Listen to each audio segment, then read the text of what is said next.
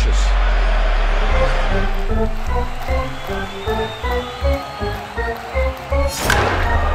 Nice Harper lift off and gone. Oh man, Harper.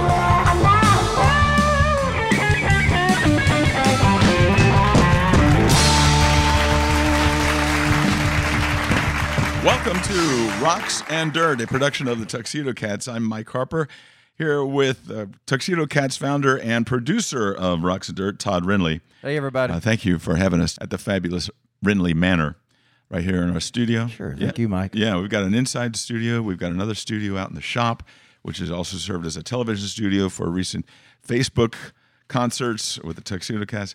Oh, we got all kind of things going on here. Coffee is on, and we will be joined by Steve in just a moment because Steve brings the content. We're going to talk about classic rock. We're going to talk about sports in just a few minutes. Uh, but first of all, uh, welcome, Steve. Steve, he Hey, is. hello, guys. Yeah, good to see you. Yeah, now, you too. now listen, uh, off air, some of these things that we talk about, and these are all conversations that we have uh, before gigs, after gigs, and we thought we need to share these with the public because I feel like people can learn, they can get, we can all get some insight in some to some of these topics, and hey, there just might be college credit in it for you, so stick around. Uh, we talked a little earlier about Bob Dylan. Now, I'm a, I'm a big Bob Dylan fan. Well, I'm an average size Bob Dylan fan. But I feel like I'm the only one on earth sometimes because of that voice that he does. You know, the Bob Dylan Yeah, voice. yeah, the That's- voice. Well, I don't know what you're talking about. exactly. Uh, we heard Scotty G doing an excellent Bob Dylan the other night. Uh, he was doing Knocking on Heaven's Door. And while he doesn't have a great singing voice, obviously he's a great songwriter. Oh yeah, Who, Bob or Scotty? Talking about Bob Dylan in this case, uh, so many people have covered his thousands of songs. But I was so taken. I was, I was. He did a Beatles song, and I'm trying to find it, but I don't know. It's like, uh, like mid Beatles. It's like mid '60s, maybe around the, uh, around the Rubber Soul era. Or well, that's when the Beatles were influenced by Dylan. Right. I think the Beatles influenced Dylan. They were influencing each other. You at think that time. so? I think around 64, 65. uh, absolutely Especially for John. right. Well, and and George to some extent as well.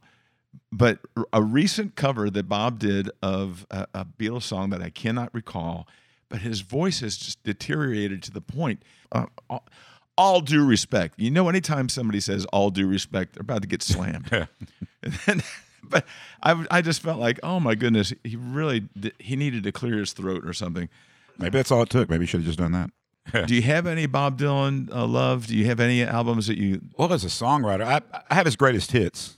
Okay, The first greatest That's- hits. was- That's safe. that came out, I think, in 1966 as like a Rolling Stone and and his earlier acoustic stuff. And I believe his he went electric around what 65, and that's about the time he, he and the Beatles were kind of influencing, influencing each other. Who's the country guy who did "Make You Feel My Love"?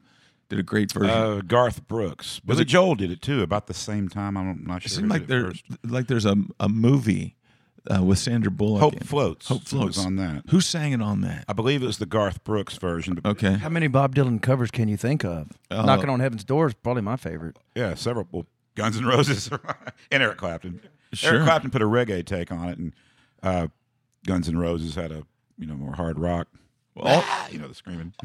all to say that he's influenced the culture uh, for the past half a century and more, uh, on a voice that is like has now become um, as bad as you can imagine. And I hate saying that because I've I've long been a fan. Um, since about the late '70s is when I kind of jumped in, but now I've I've gone back and I, I like his '60s stuff too. Uh, Yeah. Blonde on Blonde and uh, his early hits as well. Scotty G was telling me about the uh, behind the scenes on We Are the World.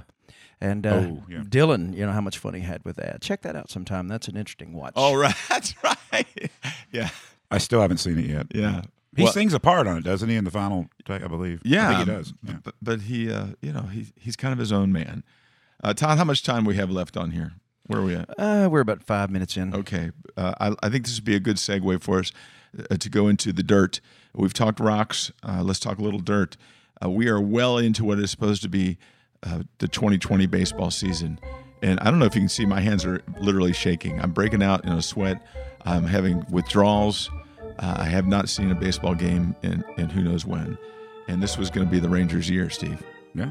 New ballpark. Certainly for a new ballpark. Brand new ballpark. Well, and think they upped their pitching a little bit. Well, we, Well, here's a theory that I've been given. A a friend of mine, who for the past couple of years, since we've known this ballpark is coming, has told me this is why the Rangers uh, have been waiting. They, you know, in recent years they've gone downhill in the standings. They've become less of a factor. They're not, they're not as competitive.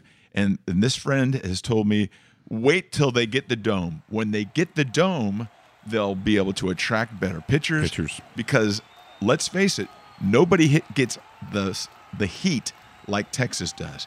Even the other Southern teams have domes and Texas has not had a dome and wilt. Even when they were competitive and going to playoffs, they would wilt in August. In September, they would very nearly lose whatever lead they had because pitchers would, would just Yeah. melt.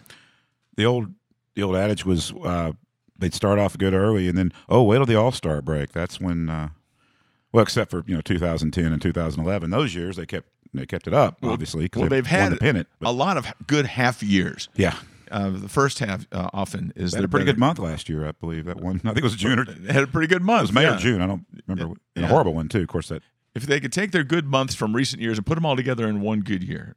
So we're waiting for the Rangers any day now. yeah. Uh, Todd, you know a, a Ranger, don't you? Uh, Troy Aikman. You- Now, in our pilot broadcast, you did mention one. Ranger. Nol- Nolan Ryan. there you yeah. go. Yeah, we need him back. Yeah. You know, I have a I have a theory I call the Nolan Ryan effect. It's when it's when somebody hits you with a baseball and you think it's going to be okay, and then the sting sets in, and you find yourself having to rush the mound. and then get your brains beaten out. Robin Ventura, Yeah, Rob, uh, White Sox. what do you know about Robin Ventura, Steve?